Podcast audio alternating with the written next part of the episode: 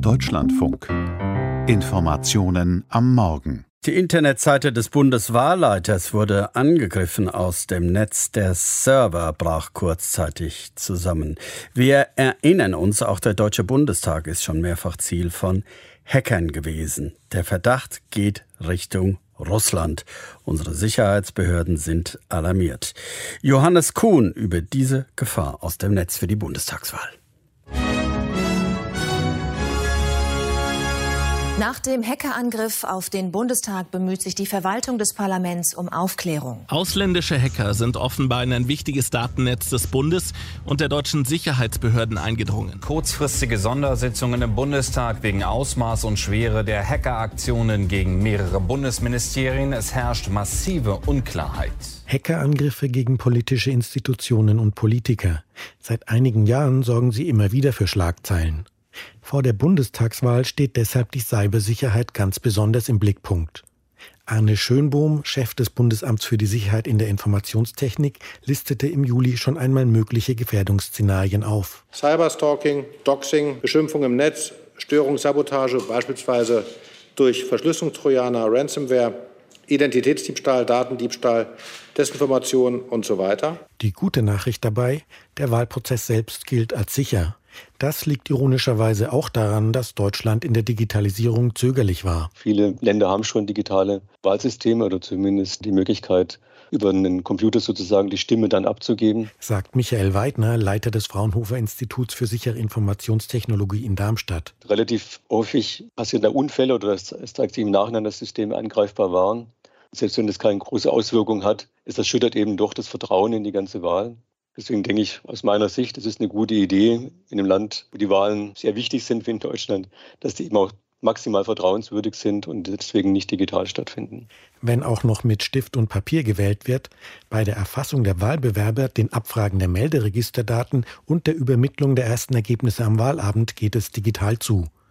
Das sei sicher, man treffe hier Vorkehrungen. Da kann man Störungen vielleicht in einzelnen Bereichen mal organisieren oder verursachen. Aber das Gesamtsystem ist extrem widerstandsfähig. Versicherte Bundeswahlleiter Georg Thiel vor wenigen Wochen. Die Systeme werden eine Woche vor der Wahl eingefroren, um noch kleinste Veränderungen schnell zu bemerken. Die Ergebnisse am Wahlabend werden nicht über das klassische Internet übermittelt, sondern über ein separates Netz und verschlüsselt. Der Wahlprozess selber ist aber nur ein Aspekt der digitalen Wahlsicherheit. A report giving the most comprehensive assessment yet of foreign threats to the 2020 presidential election. It concludes that Russia once again interfered in the race for the White House. Einige Monate nach den US-Präsidentschaftswahlen 2020 erklärten amerikanische Geheimdienste, Russland habe erneut versucht, die Wahl zu beeinflussen. Auch Iran und China hätten probiert, digital Einfluss zu nehmen, so der US-Konzern Microsoft. Fremde Einmischung gilt auch in Deutschland als Bedrohungsszenario, zum Beispiel, dass Hacker Daten von Politikern erbeuten und sie veröffentlichen, oder dass Akteure in groß angelegten Kampagnen Falschnachrichten verbreiten, um die politische Stimmung anzuheizen. Koordiniertes inauthentisches Verhalten nennt sich das im Fachjargon. Koordiniertes inauthentisches Verhalten, das kann man halt kaufen, das können auch staatliche Akteure sozusagen machen, aber das ist immer ein sehr großer Aufwand. Sagt Johannes Baldauf, der sich bei Facebook Deutschland um das Thema Desinformation kümmert. Man muss das vorbereiten, man muss dieses Netzwerk aufbauen und dann muss man das sozusagen langsam wachsen lassen, um darüber dann Nachrichten zu streuen. Und das ist eben ein enorm hoher Aufwand, finanziell, auch personell.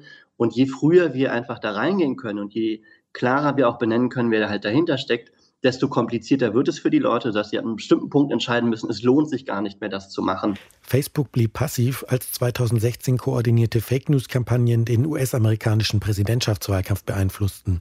Jetzt nimmt der Konzern zumindest in großen Ländern das Thema Wahlkampfdesinformation ernster. Facebook hat in Erkennungssysteme investiert und neue Abteilungen gegründet. Wie andere soziale Netzwerke steht Facebook im Wahlkampf mit den deutschen Behörden in Kontakt, will Informationen über entdeckte Kampagnen auch veröffentlichen. Bislang gebe es aber keine besonderen Vorkommnisse, so Facebook. Viele Experten nehmen wahr, dass das Bewusstsein für das Thema Wahlintegrität im Vergleich zu 2017 noch einmal gestiegen ist. Wir beobachten eben, dass tatsächlich sowohl seitens eben der Parteien von sich aus, als aber auch eben halt der Medien und was man sonst im Netz sieht, ein großes Interesse an dem Thema ist, eine große Sensibilität auch. So Olaf Böhnke von der Stiftung Alliance of Democracies, die Wahlmanipulationen in aller Welt untersucht. Man hat fast den Eindruck so ein bisschen, dass natürlich viele da warten, dass jetzt irgendwas Großes passiert. Gerade autokratische Länder verfolgten das Ziel, den demokratischen Prozess durch Desinformationskampagnen zu schwächen. Aber auch nichtstaatliche Kräfte versuchten, die gesellschaftlichen Bruchlinien zu verstärken und so die Stimmung aufzuheizen. Wir vernachlässigen nicht die ausländischen Gefahren, aber es findet auch genug bei uns im Lande statt. Betonte jüngst auch Bundesinnenminister Horst Seehofer. Nur immer zu schauen, was geschieht aus Moskau, was geschieht aus China, was geschieht aus dem Iran und anderen Ländern. Das äh, betone ich nochmal, dass wir das sehr, sehr ernst nehmen, aber darüber nicht unterschätzen, was bei uns im Lande stattfindet. Welche Gefahren Seehofer konkret meinte, ließ er offen. Was massiv jetzt eben betrieben wird, ist der Zweifel an der Legitimität der Briefwahl. Beobachtet Olaf Böhnke von der Alliance of Democracies. Bereits bei der letzten Bundestagswahl hätten rechte Splittergruppen dieses Narrativ verbreitet. Auch die Republikaner hatten vor den amerikanischen Wahlen letztes Jahr Misstrauen gegen die Briefwahl geschürt. Das ist jetzt auch von Parteien wie der AfD aufgenommen worden. Ich habe AfD-Wahlspots gesehen auf Facebook, wo eben massiv in Zweifel gezogen wurde, dass Briefwahl sozusagen das approbate Mittel der Stimmabgabe ist. Alles auf der Grenze dessen eben halt, dass man natürlich nicht sagt, Briefwahlen sind illegitim oder so, aber man zweifelt eben halt das stark an. Insgesamt wirkt der Wahlkampf 2021 in den sozialen Medien deutlich aufgeheizter als 2017. Ob Armin Laschet per irreführendem Bildausschnitt vorgeworfen wird, einen Bürger im Hochwassergebiet im Regen stehen zu lassen oder ein russisches Nacktmodell als junge Annalena Baerbock herhalten muss. Längst verbreiten auch Laien solche Inhalte, mal bewusst als Falschinformation, mal aus Überzeugung, die Wahrheit zu posten.